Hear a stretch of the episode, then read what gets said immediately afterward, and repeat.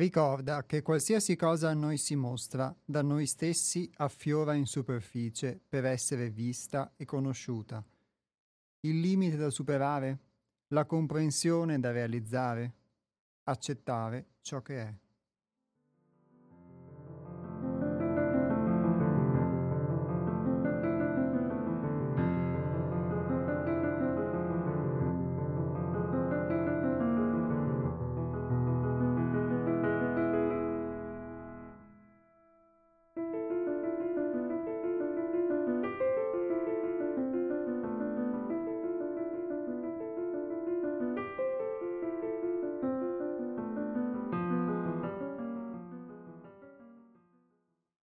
Buongiorno a tutti voi che siete in ascolto di Radio Cooperativa. Oggi è venerdì 17 giugno 2022, sono le ore 12.02 e a nome del centro altrove Iapos vi saluta e inaugura questa nuova puntata di oggi degli Altronauti, la trasmissione del centro di pedagogia evolutiva 6 altrove.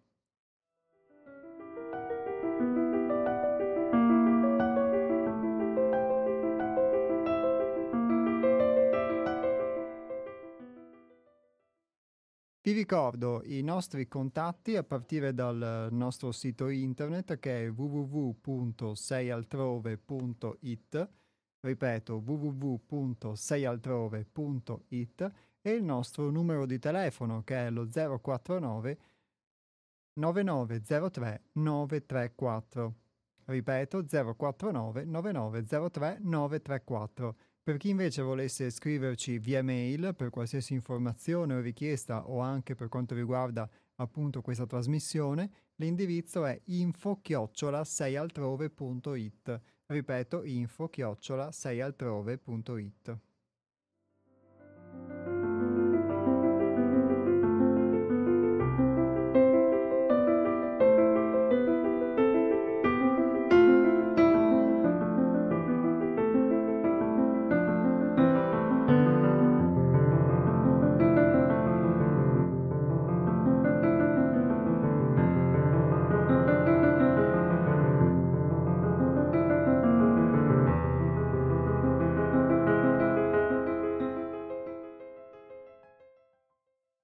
Nella puntata di venerdì scorso del 10 giugno abbiamo iniziato la lettura di un testo tratto dal libro Metallurgia Metafisica, che come vi dicevo è il primo volume di una trilogia che si chiama Sintesi e frammenti di pensiero vivente. Questi sono degli scritti che sono stati ispirati dal lavoro di gruppo e che sono stati eh, trascritti da Hermes e che toccano delle tematiche che in questa trasmissione noi possiamo definire esistenziali. Ovviamente sono tematiche che si potrebbero definire in molti modi, anche umane, qualcuno di voi dice psicologiche, qualcuno filosofiche. Sicuramente sono tutto questo, ma sono uno spunto principalmente di riflessione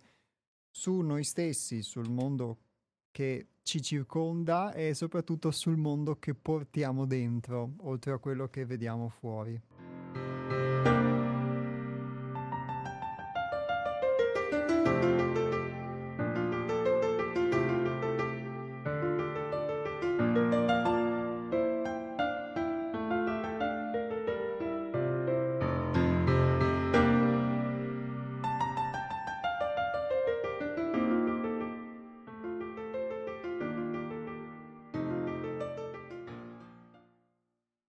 Il testo in particolare che venerdì scorso abbiamo vi ho letto e ho potuto commentare ricevendo volentieri anche le vostre impressioni tramite gli interventi telefonici, parlava della dualità e della polarità. Abbiamo parlato quindi dei due principi che animano la vita, che le permettono di esprimersi, quello maschile e quello femminile, principi che si riflettono in tutte le manifestazioni della natura, in tutte le manifestazioni della vita e che attraverso due poli noi possiamo vedere sotto moltissimi aspetti, quindi il semplice esempio del caldo e del freddo, dell'eccesso e del difetto e quindi eccesso o difetto di qualsiasi cosa, quindi una mancanza o un'eccessiva sovrabbondanza, o la notte e il giorno che insieme costituiscono la vita. Per noi sarebbe impossibile pensare a una vita senza la notte o una notte senza il giorno, quantomeno perché ci siamo, ci siamo abituati, è una cosa che riteniamo così banale che la diamo per scontata. E uno degli argomenti proprio che abbiamo affrontato e che poi anche adesso mi riemerge è il fatto che noi diamo per scontata questa condizione per quanto riguarda la natura, per quanto riguarda i fenomeni naturali, per quanto riguarda il tempo, però non la diamo così per scontata per quanto riguarda noi stessi. E quindi una cosa che vedo ovviamente prima di tutto su di me, non credo mh, mhmm, che questa cosa sia applicabile a me, cioè nel senso ci vuole effettivamente uno uno studio, una comprensione, un ascolto e poi eh, anche una apertura per poter realizzare che questi due principi operano anche in me, non operano solo in un mondo esterno da cui io sono estraniato, da cui io sono alienato. Quindi ci è facile ovviamente pensare al caldo, al freddo, all'estate, all'inverno, addirittura dire eh sì, non ci sono delle vie di mezzo e quindi vivere questa polarità, però la stessa cosa avviene dentro di me, avviene dentro di noi, quindi per i nostri pensieri, le nostre emozioni, i nostri comportamenti, di vivere, di vivere delle polarità analoghe, quando ci sentiamo forti, pimpanti e quando ci sentiamo stanchi molto banalmente, ma anche quando ci sentiamo molto ispirati, molto motivati in qualsiasi cosa. In particolar modo poi qui noi parliamo del percorso di conoscenza, della possibilità di conoscenza di noi e quando invece ci sentiamo poco motivati o svogliati. Questa già è una polarità in cui, in cui si può oscillare, almeno io la vedo così.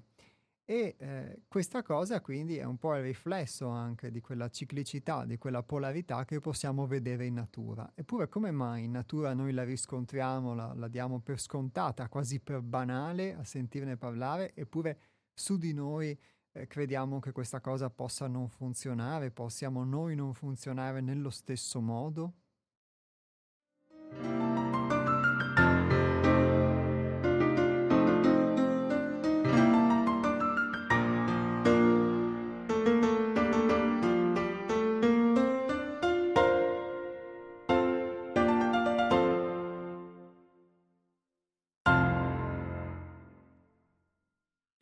Anche questa è una domanda a cui se volete potete già rispondere, allora dato che ci siamo. Il numero di telefono per chi già volesse intervenire è lo 049 880 90 20, lo ripeto 049 880 90 20.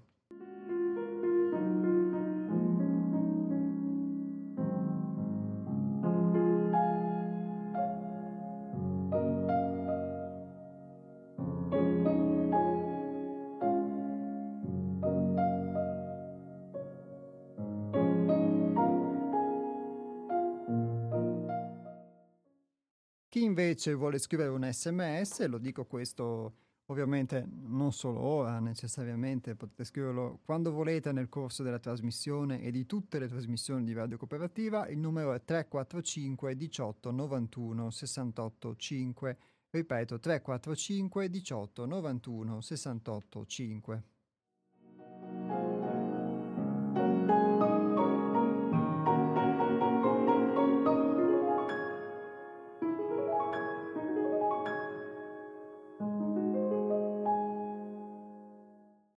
Abbiamo parlato solamente di polarità, abbiamo parlato anche di dualità, due termini che sono simili e che devo dire che tante volte anche io confondo, ma abbiamo parlato di dualità perché molti di voi hanno fatto riferimento, ad esempio, intervenendo, anche all'aspetto dei poli contrapposti, delle contrapposizioni che spesso si vivono, quindi non solo di i poli che si integrano, che comunque sono indispensabili alla vita, e pensiamo appunto al polo maschile e a quello femminile che permettono la creazione all'estate all'inverno, al giorno e alla notte, ma anche a un dualismo, una dualità, laddove invece si vive quindi proprio una forma di separazione. Qualcuno di voi ha fatto riferimento, ad esempio, al fatto che noi tendiamo anche nella nostra cultura, nella nostra società a vivere questa forma di dualità, spesso guardando delle cose come contrapposte le une alle altre, out-out, oppure invece ci sono eh, altre modalità possibili, anche modalità che contemplano diverse sfumature, diversi colori, non solamente il bianco e il nero. Parlando di questo dualismo, quindi di questa dualità, una dualità importante è proprio quello che si vive nel, tra dentro di noi e fuori di noi.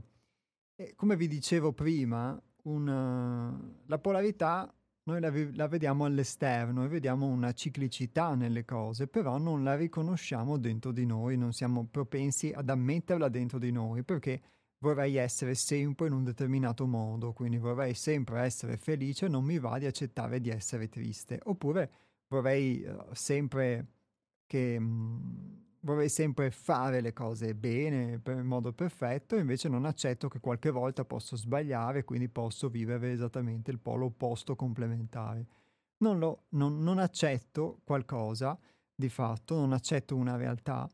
e dunque mi, mi estraneo, mi astrago. Quindi la stessa cosa, noi non, non riusciamo a viverla, forse non, non riesco abbastanza a poter vivere dentro di me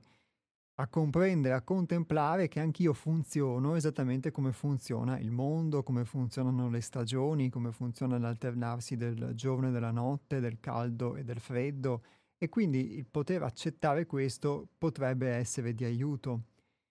Quello che posso vedere su di me è il vivere soprattutto un... molto distaccato quindi dalla vita perché tutte queste condizioni di cui parliamo, la natura, le stagioni, è qualcosa che fa parte della vita, non è qualcosa di uh, mentalizzabile, di astratto, di unicamente concettuale. E sicuramente la vita di oggi è molto invece astratta, è molto... Um, vive lontano da quelle che sono le cause, viviamo ognuno, le cause della realtà e viviamo ognuno nel nostro piccolo mondo.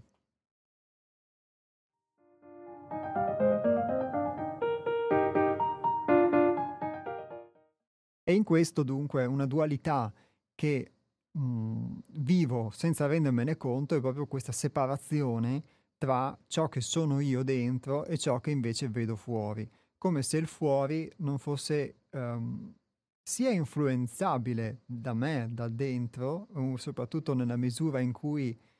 io interpreto ciò che vedo fuori, le altre persone, il mondo, qualsiasi cosa, alla luce di quello che è il mio stato d'animo e quindi ci sovrappongo, ci appiccico quelli che sono il, i miei umori di quel momento, la mia interpretazione di quel momento.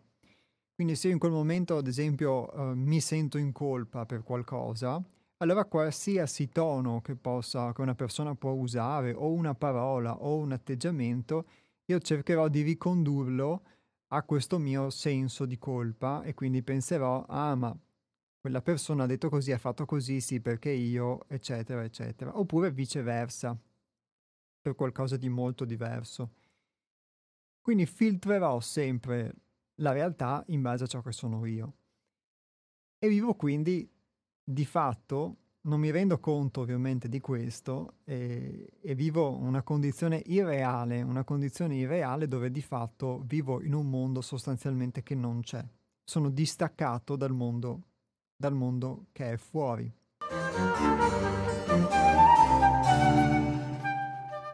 Il problema è che quando accadono cose di questo tipo e sono la, quasi il, l'ordinarietà, diciamo, nelle nostre relazioni di tutti i giorni, quando accadono cose di questo tipo, eh, normalmente non ce ne accorgiamo, diamo per scontato che il nostro mondo in realtà sia il mondo che viviamo fuori e questo crea poi forse tutto il, il caos che vediamo all'esterno fino anche al, ai conflitti eccetera e alla separazione per cui ognuno se ne sta comunque chiuso nel suo piccolo mondo immaginario.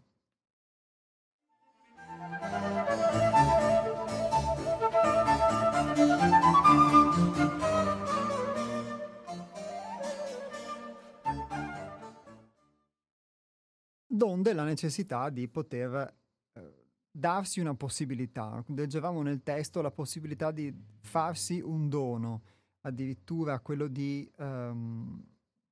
un dono che qui si dice un dono autentico, dare il nostro consenso a voler essere qualcos'altro. Qualcos'altro cosa si intende? Qualcos'altro rispetto a ciò che uno è sempre stato, nella misura in cui uno si rende conto che il, la vita che ha vissuto è stata fortemente condizionata, inevitabilmente, da questo atteggiamento di cui vi parlavo ora, cioè da, questo, eh, da questa interpretazione della realtà,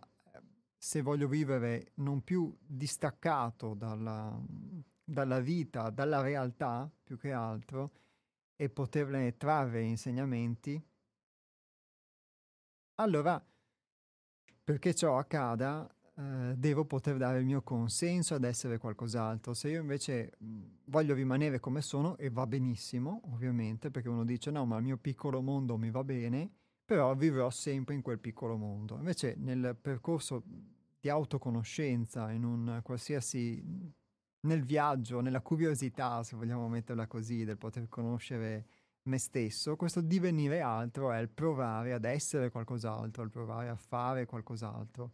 E quindi in relazione a questo citavamo l'aspetto della fede, perché non, non basta ovviamente il... Non basta solamente l'idea,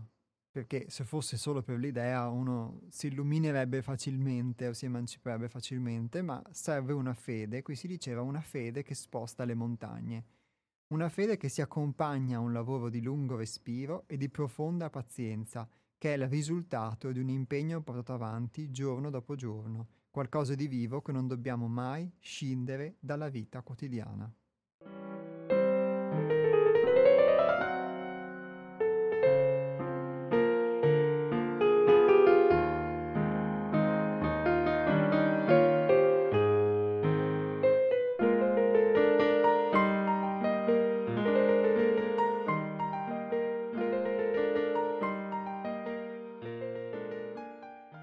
Fede di cui qua si parla ovviamente non è la fede intesa canonicamente, non è qualcosa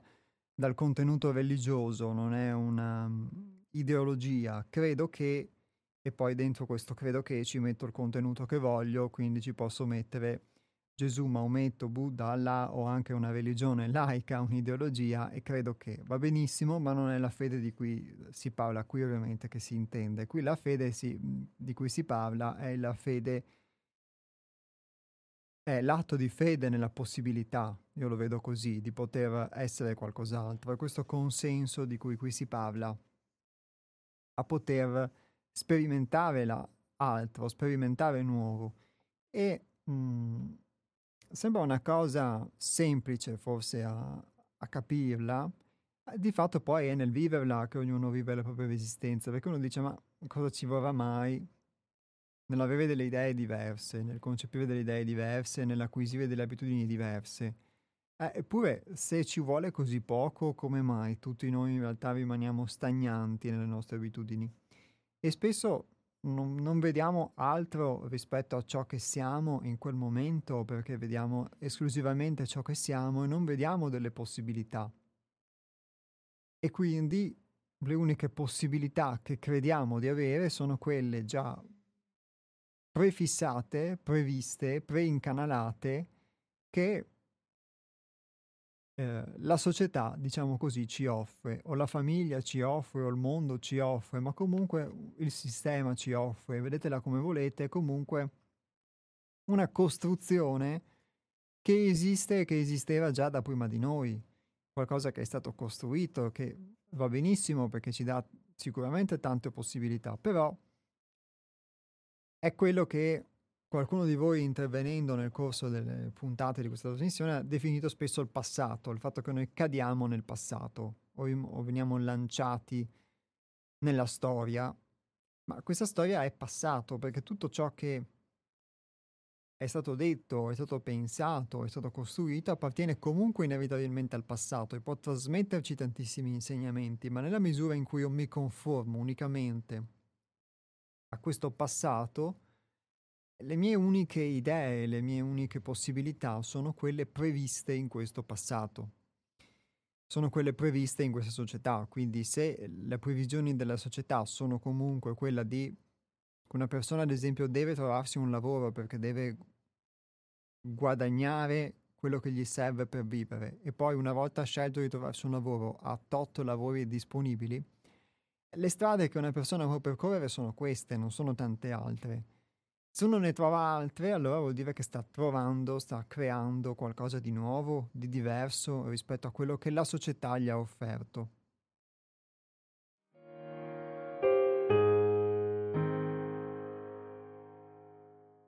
Stessa cosa si può dire, ad esempio, per uh, la religione, per il fatto di, trovar, di creare una famiglia, per il fatto di seguire determinate attività, tantissime cose in cui noi crediamo, secondo me, di essere liberi, di scegliere, ma che di fatto in realtà noi non scegliamo affatto, siamo semplicemente, finiamo dentro una catena di montaggio senza neanche accorgerci di essere dei pezzi di da montare di un prodotto in fabbrica, di un prodotto diciamo fabbricato e, diciamo, e veniamo assemblati e crediamo di essere unici, di essere rari, di essere preziosi, ma in realtà siamo un numero di serie come tante automobili che sicuramente ognuna avrà una targa diversa, ma alla fine il modello è quello e ne sono state comunque create diverse migliaia. E la stessa cosa vale per noi nella misura in cui ci incaselliamo inconsapevolmente perché non ne abbiamo coscienza in questo in queste vie, diciamo, in queste caselle. Fatto sta che comunque queste caselle ci permettono ugualmente di fare esperienza e, ci, e è solamente entrando a contatto con queste caselle della vita, con questi incasellamenti che poi possono essere reali o meno, che poi uno può anche farsi un'opinione sulla vita, sulla realtà, costruirsi un'esperienza e quindi una possibilità di potersi emancipare rispetto a, a quelle che sono le convinzioni o i pregiudizi della società in cui vive.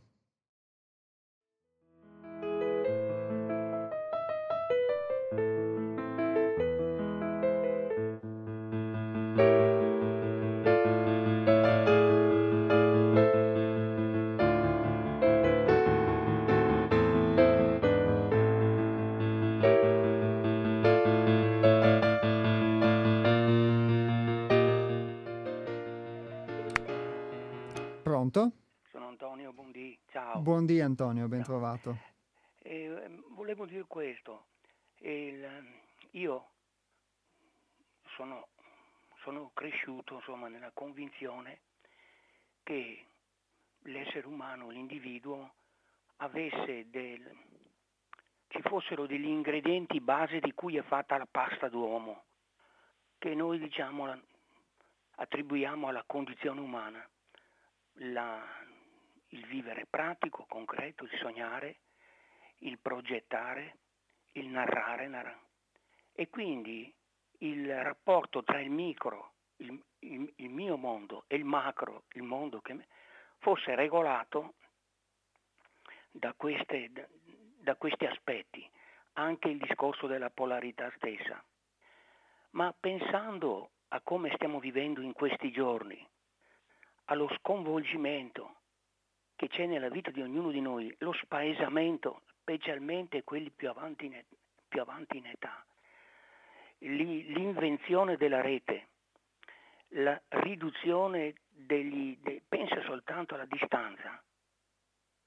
Ecco, com'è possibile che una persona possa non tenere conto che il mondo ormai è unico e quindi la prospettiva a cui ti riferivi tu, dell'istinto di vita e dell'istinto di morte, cioè intendendo per istinto di morte sia chiaro, io non parlo della io parlo, intendo per istinto di morte il, la tende, quella tendenza che c'è in ognuno di noi ad affidarsi al, alle, alle abitudini, a ciò che è necessario, al meccanico, a ciò di cui abbiamo bisogno. Non è che non che sia possibile, ma a quello specialmente nei giovani che è l'istinto di vita, cioè il proiettare la speranza, il principio speranza, proiettare il futuro, immaginare cose grandi, le start-up, oggi le chiamano le start-up, partire con l'iniziativa, eccetera, eccetera. Quindi il rapporto qua, tra questa dimensione eh, mi, piccola del, e questa dimensione grande oggi è, è completamente, è completamente ribal- rivoluzionato, ri- ribaltato. No, credo che le categorie con le quali abbiamo affrontato la realtà in passato non siano più adatte. Ne, ne nomino una per tutte, il rapporto tra l'io, tra me e la natura. E poiché io credo a una lettura materialistico-concreta della realtà, come possiamo pensare che il mio mondo resti non scalfito da, da, da, questa, da questo mondo nuovo, il cambiamento climatico, il, il, il, la, fine, la, fine, del maschilismo, alme,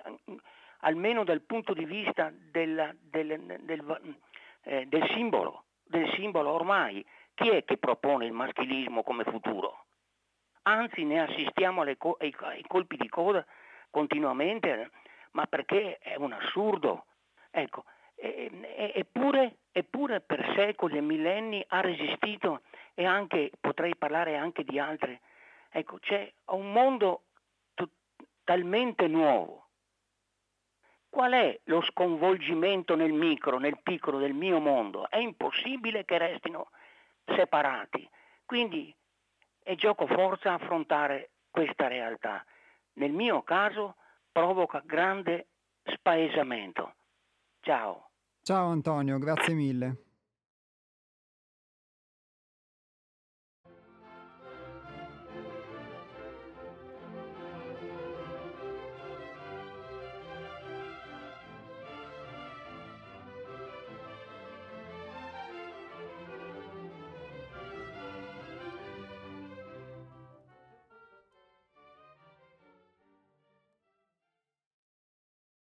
Spaesamento è la parola che Antonio in questo intervento, diciamo, ha usato diverse volte. Sicuramente io la posso vedere così, come il fatto di non ritrovarsi più in sono, in quella che è la propria ordinarietà, in quella che è il proprio paese, diciamo proprio letteralmente. E sicuramente questa cosa che lui cita è vera, è inutile citare tutti gli esempi, ovviamente quelli che ha fatto lui possono sicuramente bastare perché sono scalzanti. Secondo me però c'è una differenza nella forma poi e nella sostanza, perché tante volte forse anche se può, possono cambiare le cose all'esterno, esteriormente, e ovviamente di questo uno si rende conto, poi di fatto però anche se anche nei cambiamenti esteriori che possono esserci, diciamo, nelle parole, anche maschilismo, femminismo, eccetera, ehm, potrebbe non cambiare molto tante volte la sostanza. E a volte ci sono alcuni cambiamenti che inevitabilmente ci, ci dimostrano come i, i principi che noi più che i principi, la morale a cui siamo ancorati di fatto è una, è una morale che ci ancora effettivamente a quello che Antonio chiama l'istinto di morte, cioè un'abitudine ormai stagnante. Dall'altro lato però va sicuramente anche detto che questi due principi devono essere comunque complementari, quindi anche sostituire la prevalenza di un principio con un eccesso di un altro principio, sempre ammesso che eccesso sia, poi di fatto non, non cambia alla fine la sostanza, perché comunque il passaggio da uno squilibrio ad un altro squilibrio non cambia la sostanza forse delle cose. Quindi secondo me ci sono dei, dei cambiamenti che sono che noi possiamo comunque cogliere, come, di, come diceva Antonio, per poter approfondire noi stessi e per poterci anche rimettere in discussione. Ovviamente questo non significa eh, dover sposare necessariamente tutti, tutti i cambiamenti o vedere qualsiasi cambiamento come qualcosa di positivo, cambiamento esteriore o sociale, come eh, qualcosa a cui doversi eh, agganciare per forza, diciamo, perché tante volte appunto un cambiamento esteriore, se di fatto poi noi non cambiamo dentro, potrebbe non portare eh, necessariamente i benefici che ci, si, che ci si aspetta, o potrebbe comunque essere un'altra manifestazione di questo stesso istinto di morte alla fine, che cambia un po' la forma, ma nella sostanza resta la stessa. Lui dice che ormai appunto il mondo è unico e, mh, mm, e ci sono, lui era convinto, dice Antonio, che ci sono comunque delle, delle caratteristiche costitutive dell'essere umano, ma che come ad esempio eh, il vivere concreto, la, il narrare, il sognare, il desiderare, eccetera, ma che comunque questi cambiamenti nel paradigma in cui noi viviamo, nel modello di vita, quindi importati dalla tecnologia, da qualsiasi altre cose, hanno scombussolato i nostri punti di riferimento. Sicuramente questo può essere uno spunto, noi abbiamo detto tante volte in trasmissione che mh, qualsiasi cambiamento può essere colto come uno spunto per potersi conoscere, Dall'altra parte però, secondo me, invece, il rapporto tra il micromondo e il macromondo comunque resta. È vero come dice Antonio che io non posso credere di non essere scalfito da quello che avviene all'esterno, ma vale però anche per il principio opposto, secondo me, ossia che il mondo comunque esterno che noi vediamo nella misura in cui lo, lo possiamo guardare senza conoscere eh, noi stessi o il nostro funzionamento, rischiamo comunque di interpretarlo, di interpretarlo a seconda della nostra, della nostra tendenza, a seconda della, mh, mm, diciamo, di quella che di quello che possono essere i miei umori o semplicemente per quello che ho potuto vedere su di me lo interpreto alla base di quella che è una mia tendenza di pensiero, tendenza a comportarmi in un certo modo, tendenza anche a prediligere un polo rispetto all'altro di cui parlavamo, che non necessariamente debba essere il maschile se sei maschio o il femminile se sei femmina, eccetera, e quindi a poter leggere anche eh, la vita, gli avvenimenti, eccetera, a seconda di, che, di quelle che sono le mie caratteristiche e la mia storia personale. Quindi il passato è qualcosa che effettivamente vedo mi costituisce, ma inevitabilmente, e non è solo il passato della morale, il passato della storia, per così dire, ma è proprio il come io sono cresciuto, il come io sono stato formato, che mi condiziona anche a pensare, a comportarmi in un certo modo. E se io non conosco questo condizionamento, non potrò mai eh, permettermi di diventare altro, ossia di ampliare quelli che sono i miei orizzonti, sostanzialmente di diventare umano. È come se io fossi un burattino, effettivamente la, la favola di Pinocchio, fossi un robot, vediamola così un burattino che però deve diventare umano. Il robot è, eh, può fare tantissime cose, ma può fare solo quelle per cui è impostato. Come un computer può eseguire tantissime operazioni, ma solamente le operazioni per i quali è stato costruito, è stato creato. Un robot non può fare il caffè o non può mh, mm, diventare un'automobile o una moto se non è stato impostato per, per fare questo, diciamo quantomeno i, i, computer, ecco, i computer che noi utilizziamo, eh, no, un computer non può fare il, il caffè, ecco, sostanzialmente.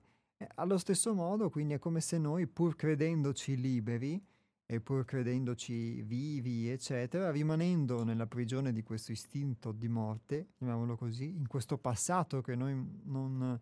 su cui non facciamo luce, non abbiamo nemmeno strumenti, eh, rimaniamo unicamente impostati con quel sistema operativo, con, uh, come un computer, possiamo fare tantissime operazioni, ma solo quelle, e queste però fossero solo in realtà una piccola parte delle potenzialità che abbiamo. E questo vale non solo per le cose che uno può fare, ma anche per le cose che uno può vedere, può esprimere, può essere, può anche comprendere di fatto.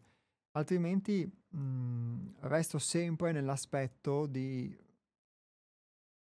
vivere un dualismo tra, tra me e il mondo esterno, non solo per, per come diceva Antonio, quindi al punto di credere di poter non essere scalfito da quello che avviene all'esterno, che quello che avviene all'esterno non mi riguarda e, e che io vivo in un'isola, ma di fatto anche nel, nel proiettare me stesso all'esterno, nell'interpretare il mondo, gli altri, alla luce di quello che sono, di quello che vivo, ma senza rendermene conto.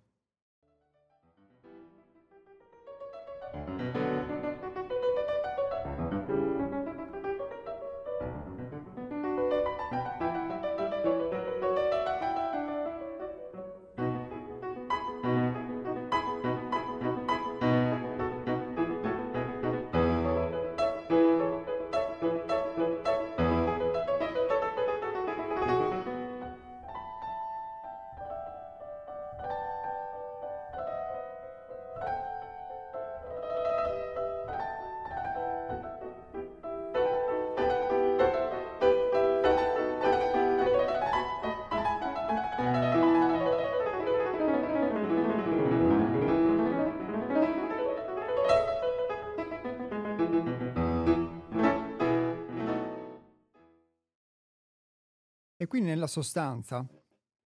questa postilla era anche per dire che quando ad esempio parlo di poter essere altro, come leggevamo qui,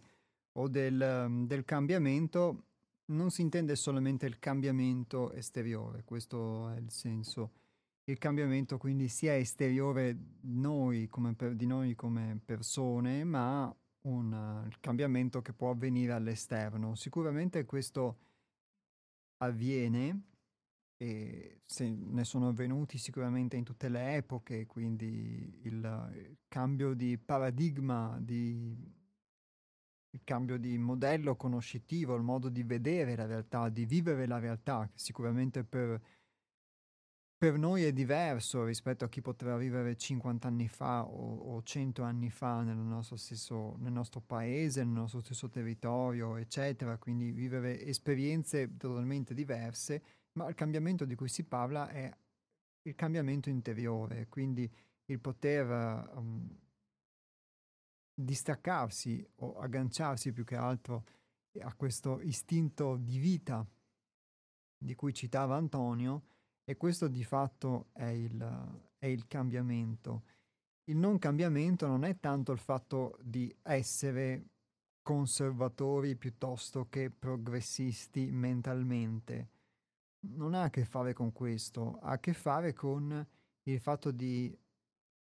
conservarsi in un'idea di noi stessi. E, e, l'idea che ho di me stesso è quella, come vi dicevo prima, che spesso purtroppo proietto sugli altri, proietto nel mondo, nelle circostanze, anche se non sempre corrisponde alla realtà.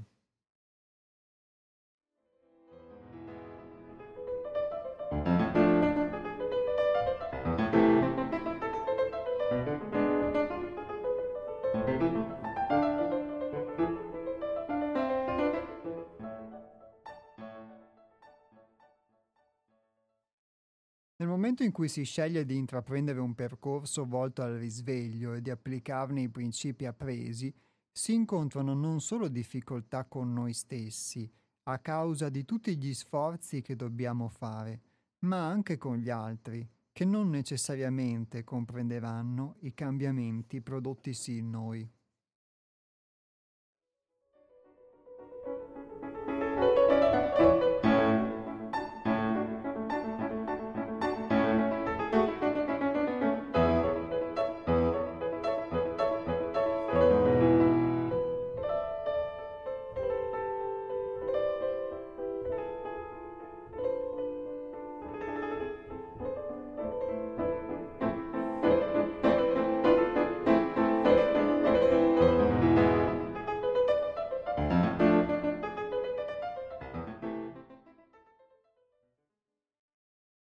Cambiamenti sono quelli che poi ci po- possono portare, ad esempio, a modificare non solo determinati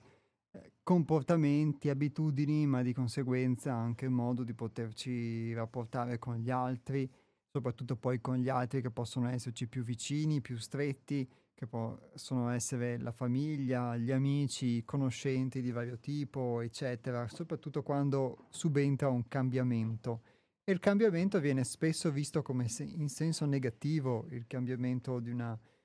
persona, il fatto che uno possa cambiare delle abitudini o possa soprattutto distaccarsi da quello che è una conformità, da quello che è un modo di fare che si è soliti adottare, che tutti adottano. Anche qui ovviamente non significa che l'essere per forza di cose anticonformisti significhi essere ehm, diciamo fuori dal greggio sulla buona strada. Non è che uno deve necessariamente non aprire l'ombrello quando piove e bagnarsi solamente perché tutti aprono l'ombrello. Non è ovviamente a questo che si allude, ma è il fatto che quando si, si mettono in discussione delle, delle cose che normalmente invece non sono messe in discussione quando si comincia a vivere in modo diverso perché ci si apre a delle possibilità diverse, a delle conoscenze diverse, di fatto poi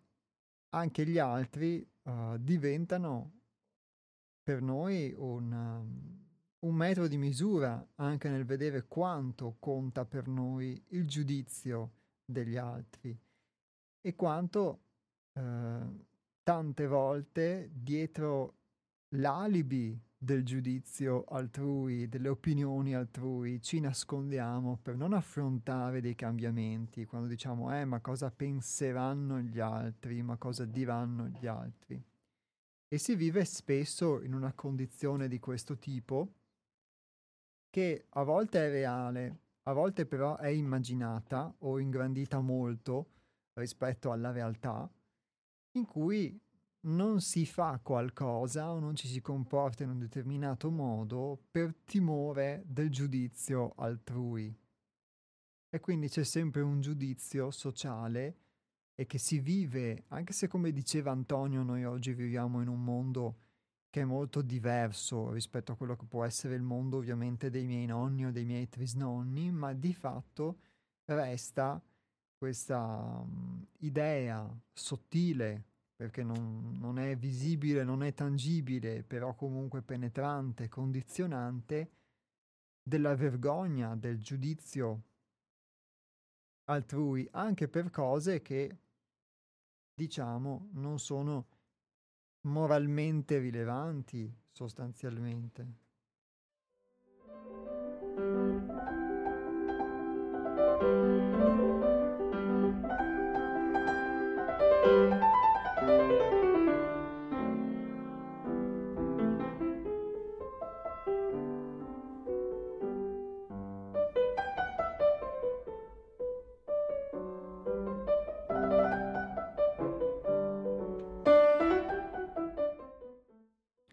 E siccome poi ognuno di noi è di fatto,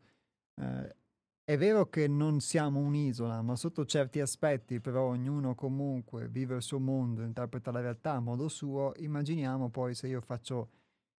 se io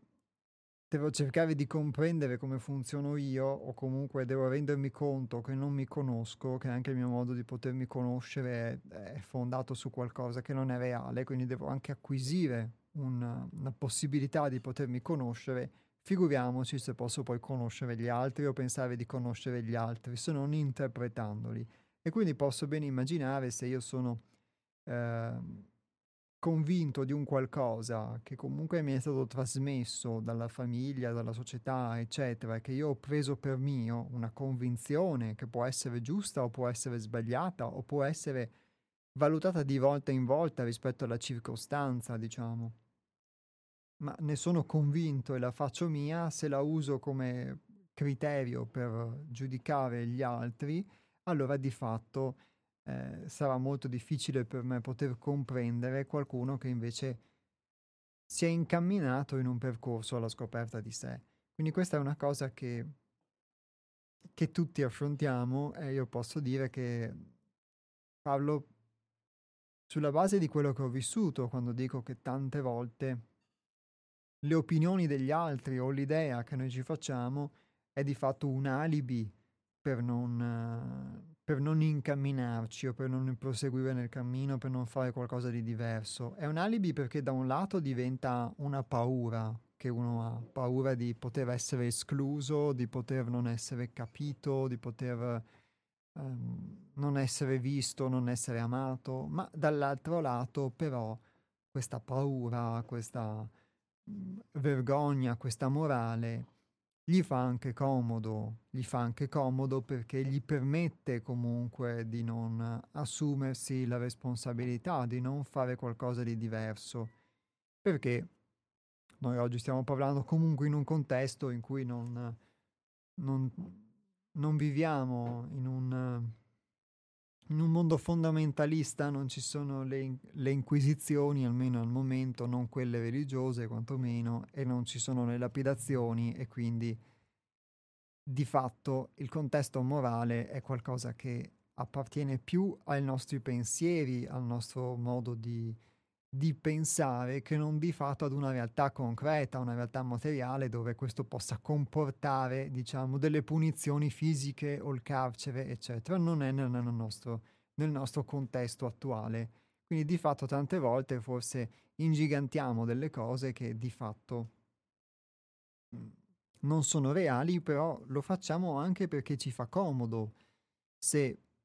non vogliamo effettivamente affront- assumerci la responsabilità, farci questo dono, come si diceva qua, di poter essere qualcos'altro.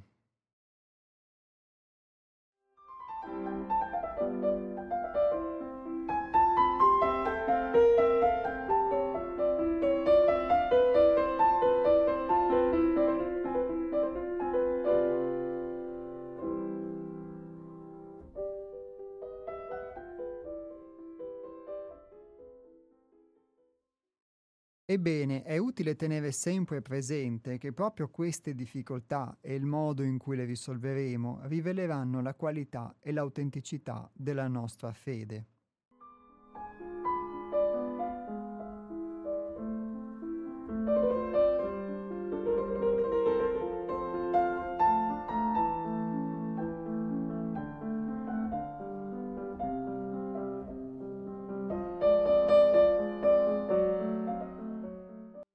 Non serve e non è costruttivo eclissarsi,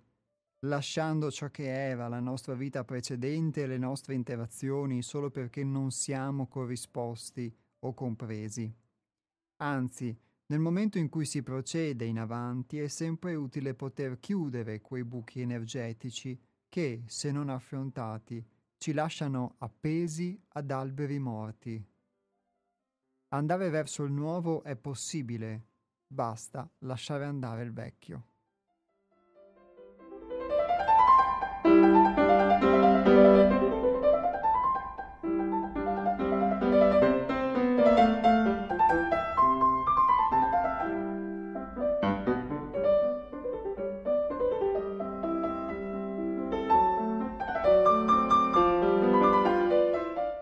E dunque, come si dice qua,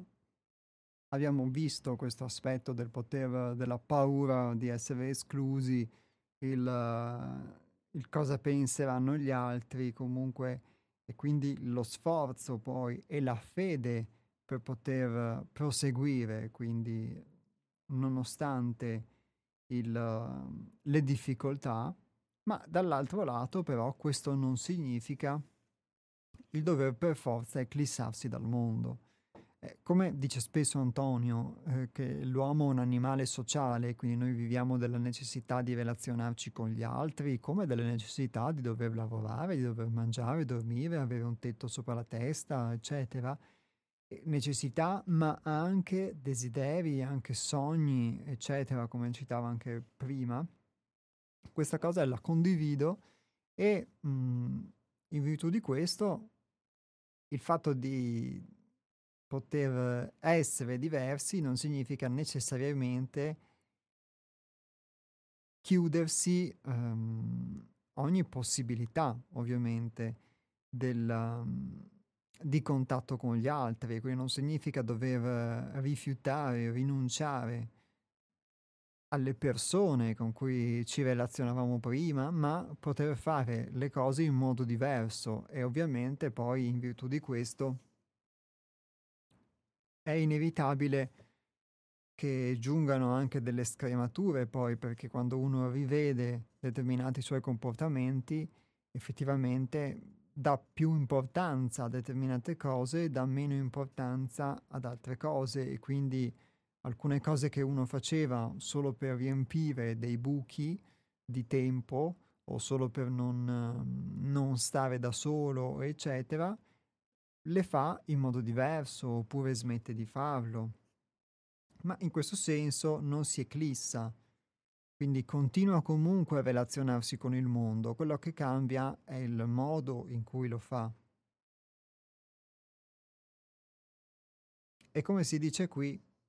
ci sono poi dei buchi energetici, infatti, che se noi non, non li affrontiamo ci lasciano appesi ad alberi morti. E questa forse è la convinzione che si ha, perché questo tema l'abbiamo affrontato spesso nel corso della trasmissione attraverso varie letture, vari esempi, ovvero la differenza tra il poter conoscere se stessi, come lo intendiamo noi al centro altrove, come viene trasmesso attraverso questi testi, come ho potuto vivere nella mia esperienza finora, e invece il, l'eremitismo,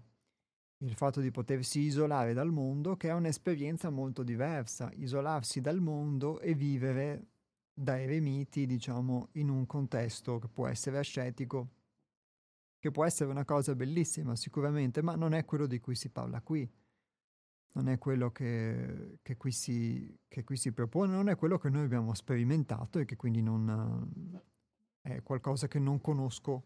diciamo, per esperienza diretta. Però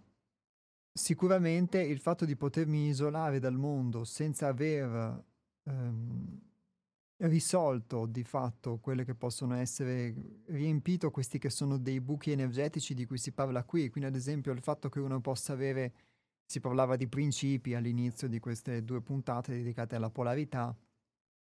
un eh, cattivo rapporto con il proprio padre o con la propria madre ma se questo poi non viene risolto, per fare un esempio ovviamente tra tanti che se ne potrebbero fare, di fatto poi uno può sicuramente andare a fare l'eremita e stare bene a parlare con gli animali come faceva San Francesco, però poi rischia comunque di mh, illudersi, vivere un'illusione di aver risolto questo suo conflitto di fatto, ma in realtà lo vive ancora e poi sarà pronto per manifestarsi quando lui tornerà con i piedi per terra o tornerà a contatto con la vita di tutti i giorni, con il mondo concreto. E quindi non è nell'isolarsi, non è nell'estraniarsi che diciamo, uno può trovare se stesso, sicuramente può essere anche questa una modalità, ma una delle tante possibili, ma di fatto anche nell'affrontare la realtà. In questo senso ci vuole fede e ci vuole coraggio come si diceva, come si diceva all'inizio.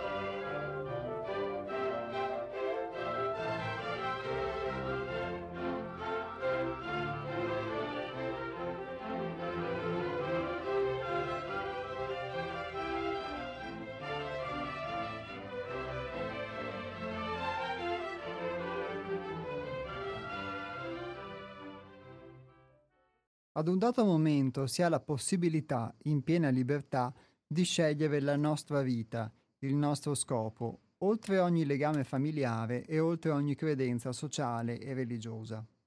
Amarsi è anche questo, poter seguire la propria inclinazione e orientarsi alla propria visione.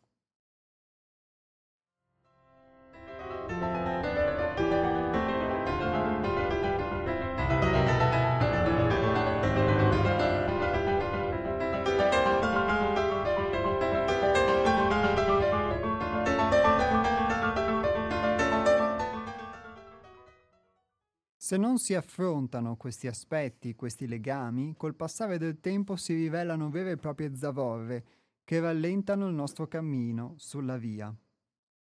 La qualità della nostra nuova vita dipenderà dal modo in cui avremo risolto e trasformato queste dinamiche.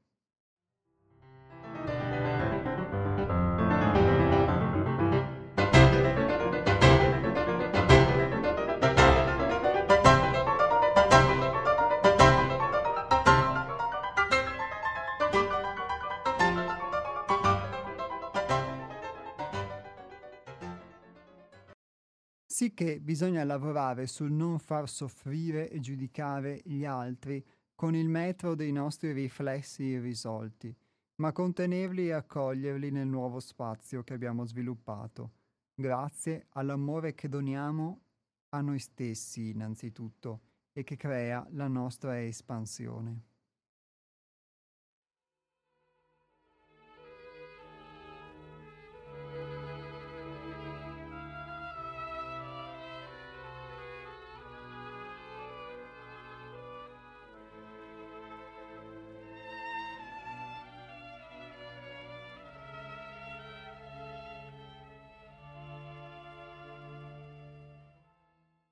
Qui forse è l'aspetto pratico che può essere mh, mm, più difficile, diciamo. Veniamo su una cosa che è più concreta per quanto mi riguarda, il fatto di poter amare me stesso e quindi il fatto di potermi accettare, perché mh, mm, non solamente mi amo, tra virgolette, perché sono bravo, sono bello, sono così, oppure però poi, per tornare al discorso della polarità che abbiamo affrontato all'inizio, quando poi vivo una condizione opposta, vivo una forma di autogiudizio in cui in realtà mi odio o ritengo di non valere niente o di non essere all'altezza, eccetera. Eh, il fatto di potermi accettare sia in un polo sia in un altro, sia quando vivo un'esperienza, sia quando vivo la, la, l'esperienza opposta, è qualcosa che non è a cui non siamo abituati. Quindi dico non è facile, ma non è facile semplicemente perché non siamo abituati, siamo abituati ad accettarci solamente in una determinata condizione. Quindi quando non siamo in quella condizione o ci autogiudichiamo oppure all'inizio ci arrabbiamo perché vorremmo non sembrarlo, vorremmo non esserlo, vorremmo che um, gli altri fingano con noi e quindi ci considerino comunque come noi crediamo di essere. Cioè, però di fatto, se uno si accetta anche nel, nel, suo no, che non necessariamente poi il suo no è, necessari- è negativo, perché può darsi che io lo vedo in modo tale semplicemente perché lo giudico, perché mi giudico, allora uno si accetta e pian piano co- può cominciare, diciamo, ad accettarsi e poi anche ad amarsi e quindi poi a poter accettare anche gli altri, altrimenti uno vive spesso una forma di intolleranza perché se non può, se non tollera neanche se stesso, se non tollera nemmeno i propri difetti o il proprio modo di essere in determinate circostanze, figuriamoci poi se può, se può eh, comprendere gli altri. E quindi qui si dice Bisogna lavorare sul non far soffrire o giudicare gli altri col metodo dei nostri riflessi irrisolti, perché di fatto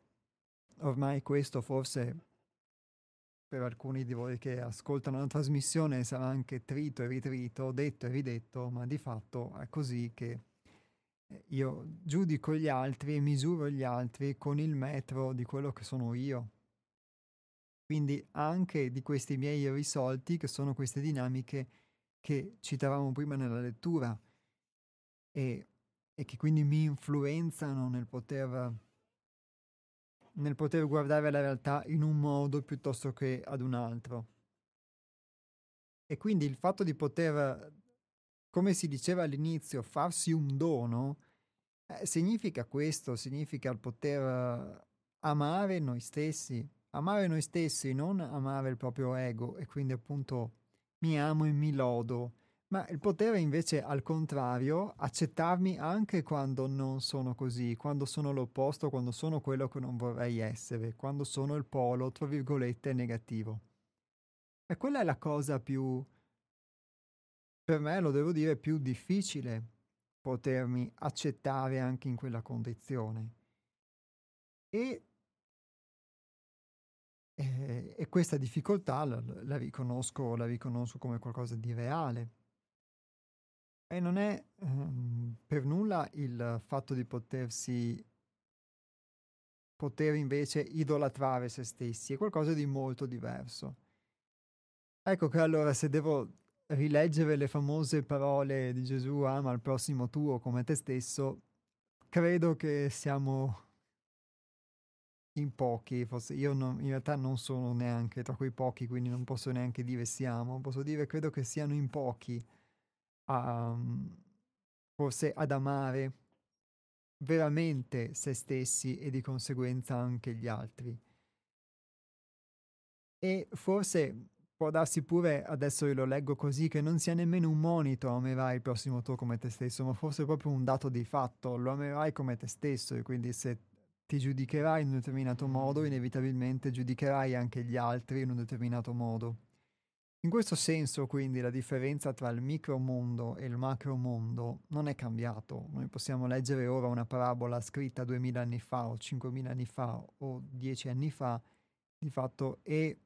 trovarci però la stessa problematica perché nel tempo, anche nonostante i cambiamenti sociali, di epoca, di costume, di religione, però le problematiche dell'uomo rimangono e come rimangono rimane anche l'aspirazione a potersi conoscere per poter affrontare le proprie problematiche. Eh, io lascio la parola a voi, le linee sono aperte, il numero di telefono è lo 049 880 90 20. Pronto? Pronto, buongiorno eh, Piero. Buongiorno Piero. Allora, la, la tematica è apparentemente la stessa, ma sono diversi punti alla quale si può tentare l'approccio, no? Per cui ci sono fondamentalmente, come io vedo, quindi per una visione mia, è sempre la ricorrente ciclicità rispetto all'iperbole. Allora, la modernità è l'iperbole, non si sa dove finisca questa iperbole, va su come i razzi di Elon Musk. E però poi tornano anche giù, ma insomma quello è un altro discorso. Nella ciclicità invece eh, c'è la tradizione e gli antichi greci ci insegnano il valore del mito, cioè una, eh, una figura epica che ha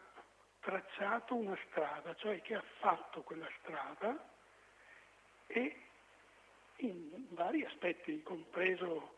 quello che eh, a forza di guardare il suo ego si guarda nell'acqua e cade nell'acqua, no? piuttosto che eh, quelli che vengono definiti gli eroi che vincono battaglie piuttosto che sfide, eccetera. Allora, nella unicità che noi continuiamo ormai dalla, dall'epoca rinascimentale a sottolineare, c'è sempre, eh, si arriva a, alla fine al Superman, o, o a Spider-Man o, o, a Batman. E questa è la proiezione, no? Mentre se guardiamo meno ridicola, anzi de, per nulla ridicola, è il mito, perché eh, va proprio molto più in profondità. Il mito cos'è che è? È una bussola, una stella polare che indica, allora vorrei subito chiarire, ognuno ha la sua pulsione, quindi questo c'è sempre stato, c'era ai lati della croce c'era quello buono, quello cattivo, quello che c'era dentro, quello... noi entriamo in questi, perché potrebbero esserci 7 miliardi di croci oggi, no? E quindi io non nego, anzi vorrebbe dire buttarmi nel, nel eh, in una opera di convinzione che sarebbe ridicola oltre che assurda, insomma. Però in, nella mia visione è il, la tradizione che si oppone a questa continua evoluzione, questa continua sfida, questo continuo voler iniziare un percorso che sarebbe impossibile, però io ci riesco perché ho i superpoteri. Cioè alla fine adesso io ridicolizzo un po', ma per stimolare, non per andare oltre questo limite. Mi viene, in questi giorni sto leggendo di nuovo, rileggendo un po' dei testi sugli antichi etruschi, no? E è interessante vedere come il convivio, quello che, il mangiare a tavola, nel, fino al VI secolo viene fatto come lo facciamo oggi, le gambe sotto la tavola e si mangia. Dal VI secolo in avanti c'è questa evoluzione e si passa al triclinio, quello che anche i romani poi eh, praticano. Ecco, inizia la decadenza etrusca. Non, questo è un segnale, non è che sia il motivo, però ci dovrebbe aiutare in una riflessione. Io non voglio tirare conclusioni per carità, però mh, mm, cerco, perché sono cose che ricerco e credo che tutti noi ricerchiamo, noi, noi stessi, ecco, ma è proprio invece nella società. Ora che questa società oggi sia slegata e disomogenea non c'è discussione, lo è, ecco perché quei clan che si formavano erano di, per, per andare i pasquensi dell'isola di Pasqua piuttosto che eh, gli abitanti di Bali avevano queste piccole comunità dove non c'era la proprietà, cioè era tutto condiviso. Mi riferisco a studi fatti dal professor Paolillo che,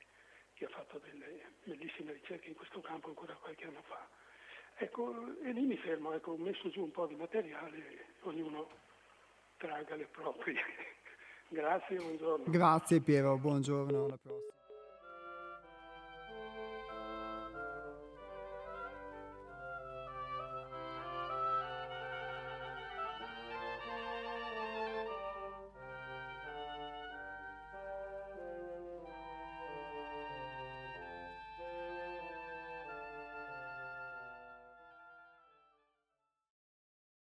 Molto interessante questa metafora che Piero ci ha dato, diciamo, di questa sfida della, che si ripete nel corso della storia, nel corso delle epoche, che lui appunto chiama l'iperbole, rispetto alla ciclicità. La ciclicità è qualcosa che comunque noi possiamo vedere anche in natura, quindi è indubbio che se le società di un tempo erano fondate su questa ciclicità, di fatto lo erano perché erano collegate alla natura e forse questo per molte usanze credo si potesse dire anche di due o tre generazioni fa, sicuramente la società contadina da noi in Italia, non solamente quindi diciamo in posti per noi lontani o sperduti, però il, la ciclicità è comunque qualcosa che avvicina alla natura e quindi il nostro vivere, il nostro vivere sociale, un po' riflesso, come si diceva prima, della natura. E il fatto che lui veda nella iperbole della modernità una continua sfida che ci è stata trasmessa dalla storia, quindi il, il credere che io ce la posso fare lo stesso anche senza la natura, sicuramente è qualcosa che per quanto mi riguarda mi è familiare eh, ricorda moltissimo sicuramente questa epoca di mh, mm, transumanesimo, di tecnologizzazione che stiamo vivendo e quindi non solamente poter guardare ai lati positivi ovviamente, ma come dicevamo all'inizio nel primo intervento anche ai lati, tra virgolette, negativi, quindi poter usare il discernimento nel valutare l'approccio ad un cambiamento esteriore e quindi nella misura in cui questo può esserci utile e non necessariamente doverlo sposare. Ma ricorda molto anche la sfida che uno fa poi anche nei confronti di tutto un mondo che prima di tutto, anche nelle sue qualificazioni negative, forse va capito. Dicevamo prima che bisogna, legge, leggevo nel testo, che ci sono dei buchi che comunque uno deve risolvere, delle questioni risolte senza le quali uno non può procedere. È come se uno tampona il fatto di uh, aver male a una gamba perché se la cura, eccetera, ma poi a un certo punto la gamba deve ristabilirsi se vuole continuare a camminare, altrimenti mh, mm, rischia comunque di farsi di fare solo dei danni oppure deve smettere di camminare. Ecco, allo stesso modo, il, secondo me, il, questa tradizione, se da un lato la ciclicità se da un lato è quel passato di cui abbiamo parlato, che citavamo prima, e quindi il fatto che io possa avere delle possibilità diverse significa potermi emancipare, dallo stesso tempo però tante volte uno si illude di essere libero da questo passato, che questo passato non le condizioni, e quindi di fare un po' come diceva eh, Piero, il Superman della situazione o, un, o o l'Elon Musk della situazione, metaforicamente parlando, senza riferimenti personali, dato che lui ha fatto questo esempio, e quindi del dire, ah, ma io ce la faccio, vado, la faccio lo stesso, e poi di fatto però um, non è così, perché uno crede di poter essere emancipato dai suoi avi e che i suoi avi fossero degli ignoranti rispetto a lui, ma di fatto poi non è così.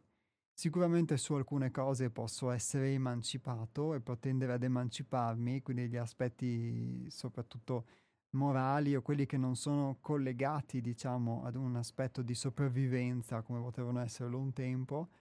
ma questa ciclicità forse va anche capita, va anche compresa per poter essere trascesa. In questo senso, come si dice qua, eh, gli altri noi più che vederli attraverso i nostri risolti, gli altri li possiamo comprendere, ma li possiamo comprendere se abbiamo compreso e abbiamo integrato noi stessi. Quindi è molto bella questa metafora perché eh, secondo me rimarca proprio il um, esprime proprio quella che è la nostra convinzione del nostro piccolo ego di essere di farcela senza gli altri, che tanto lui ce la fa lo stesso e di fatto poi la realtà è che comunque noi siamo fatti di una tradizione, di una ciclicità, quindi di una realtà che è la realtà del passato, ma che è anche la realtà, ad esempio, dei rapporti umani, eccetera. Ed è in questa conciliazione, forse, in questa che mh, mhmm, Piero presenta come un'antinomia, però di fatto è chiaro che se uno si adagia unicamente alla tradizione, si adagia unicamente al, al mondo che trova, io lo vedo così almeno, non crea nulla di nuovo. Dall'altra parte, se uno crede di creare qualcosa di nuovo, ma in realtà non si è mai emancipato e soprattutto non coglie anche i lati positivi che questa tradizione gli vuole esprimere, che questa ciclicità gli, gli, gli può voler donare, forse farà poca strada perché vive in un'illusione, vive in una piccola bolla e quindi appunto anche il satellite che lancerà in aria poi gli ricadrà in testa, così vale per tutti i nostri satelliti che lanciamo in aria e ci ritornano in testa. E, ehm, ed è molto interessante lo spunto poi che Piero ha dato anche per quanto riguarda eh, ovviamente il mito. Ma lascio la parola a voi allo 049 880 90 20.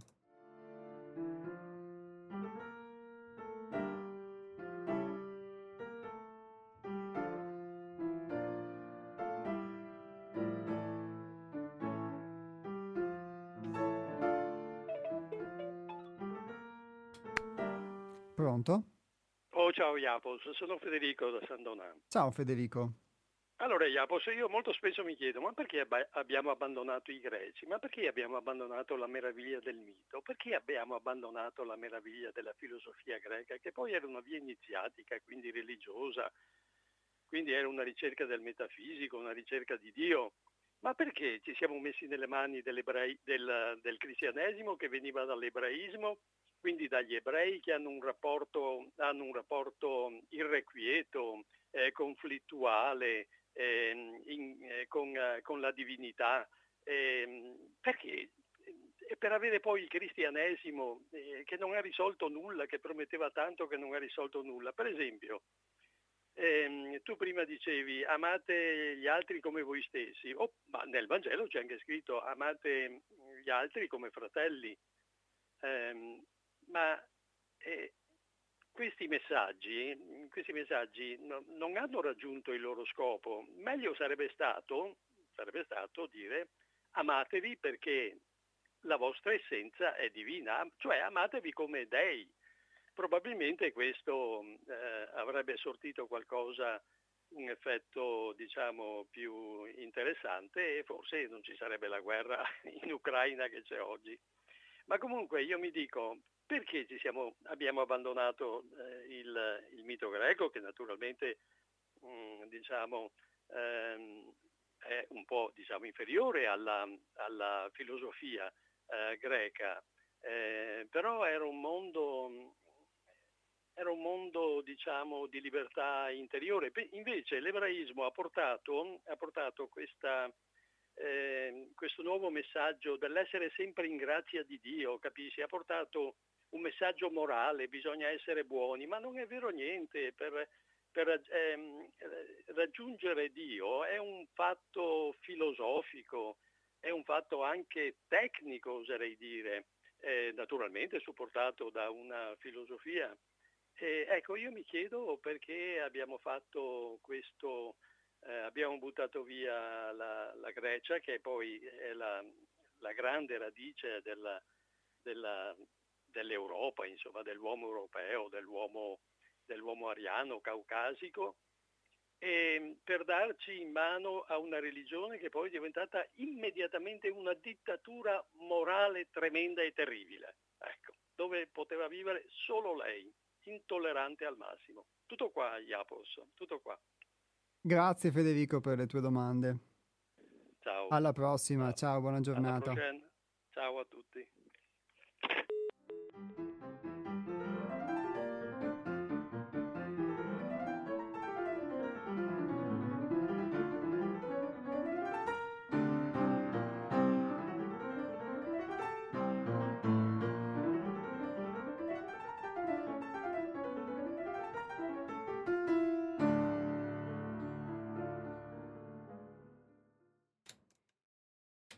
Federico pone delle questioni sicuramente importanti e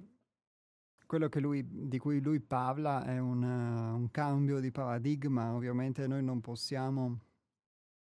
tornare indietro nel passato e bisogna um, affrontare le cose di fatto per come sono. Però è interessante poter anche guardare i paradigmi che ci sono stati nel passato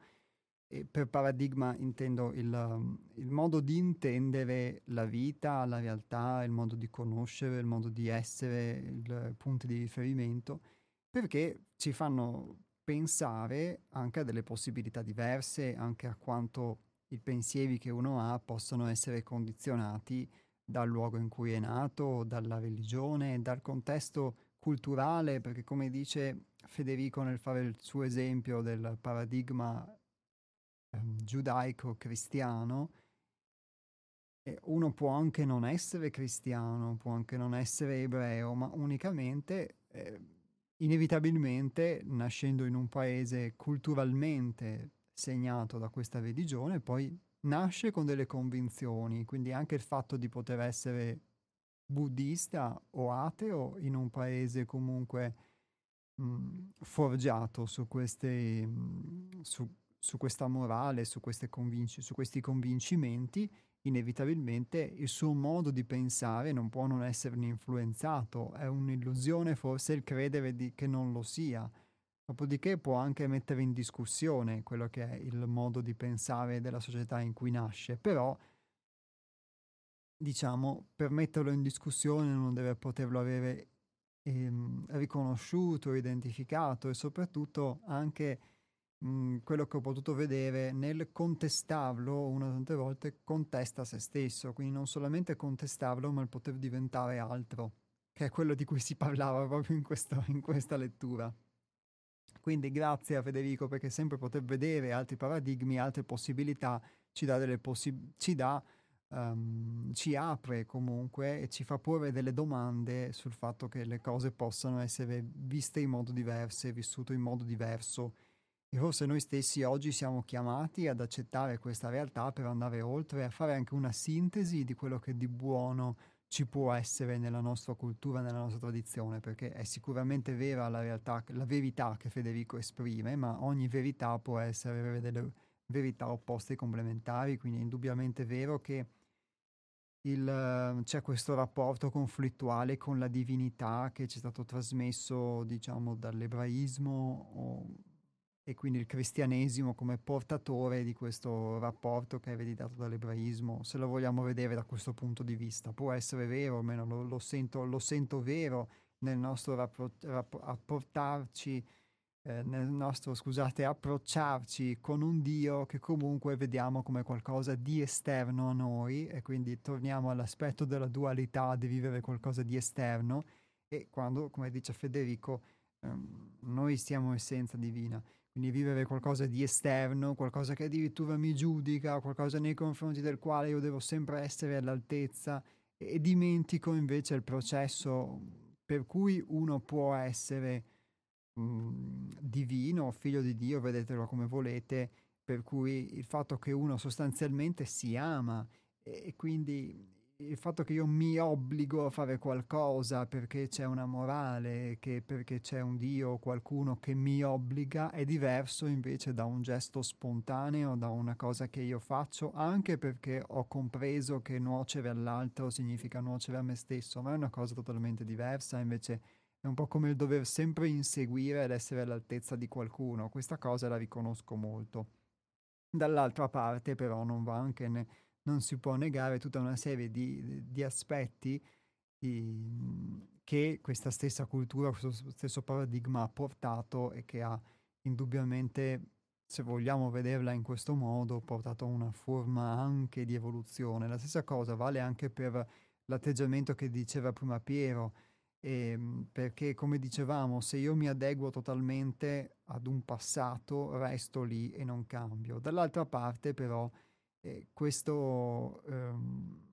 l'iperbole che mh, noi possiamo vedere in modo negativo, però non solo rappresenta una sfida,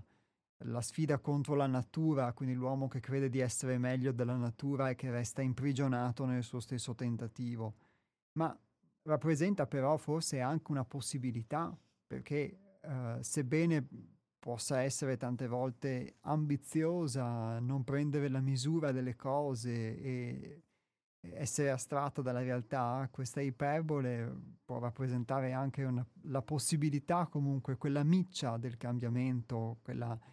quel, um, quel disordine che viene a crearsi ogni tanto nelle cose che permette però un nuovo equilibrio delle cose stesse, altrimenti le cose restano sempre così, restano forse sempre stagnanti, quindi ci sono forse questi due aspetti. E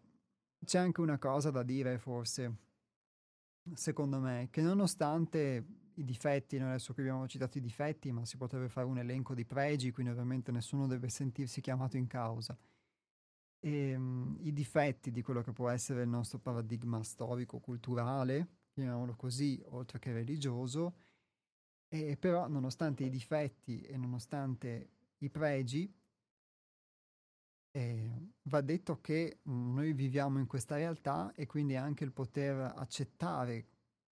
questa realtà, il poter accettare questa realtà e poterla anche vedere in me, nel mio modo di essere, può essere più di aiuto che non il volerla contestare, nel senso che indubbiamente, mh, mm, sì, l'opinione di Federico non l'ho colta un, una, come una contestazione, però prendo spunto da lui per dire che spesso ehm, noi la realtà la contestiamo e io anche ero uno di questi, tante volte lo sono ancora, ma nel contestarlo sto contestando però me stesso, sto, sto contestando comunque una parte di me, non la sto accettando, vorrei che fosse, che fosse diversa, non la sto comprendendo in questo senso e quindi non mi sto facendo questo dono che si citava nel corso della lettura. Questo è il messaggio che quindi... Uh, con la puntata di oggi si voleva dare. E termino questa lettura in questi due minuti che mi rimangono. Bisogna non trascurare le parti di noi che per ignoranza e abitudine meno amiamo, perché nel farlo trascuriamo il nostro passato, mantenendo vivi i nostri irrisolti. Amarsi vuol dire accogliere la nostra pochezza, la ristrettezza, l'arroganza, l'orgoglio, la presunzione e accettare ciò che si è, bene o male che sia. L'accettazione è arrendersi. Questo processo sviluppa di fatto la fede, che è amore.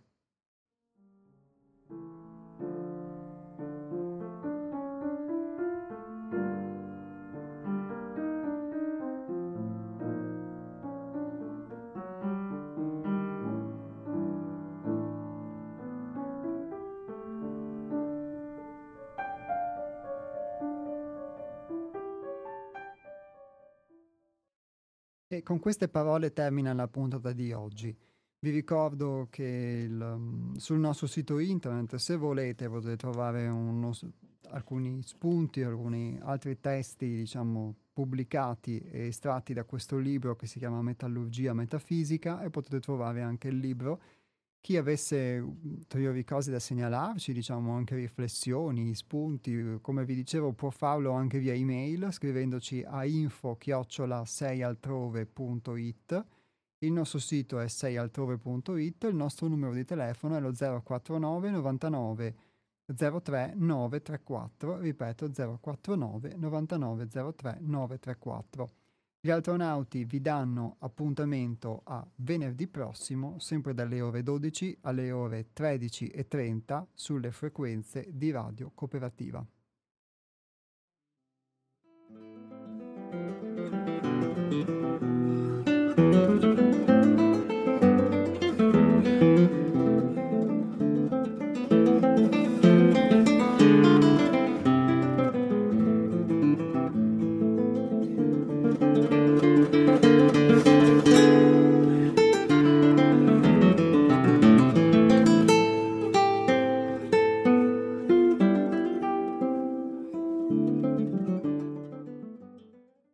La saggezza, caratterizzata dalla volontà, passa dall'astrattezza alla concretezza, dalla potenza all'atto.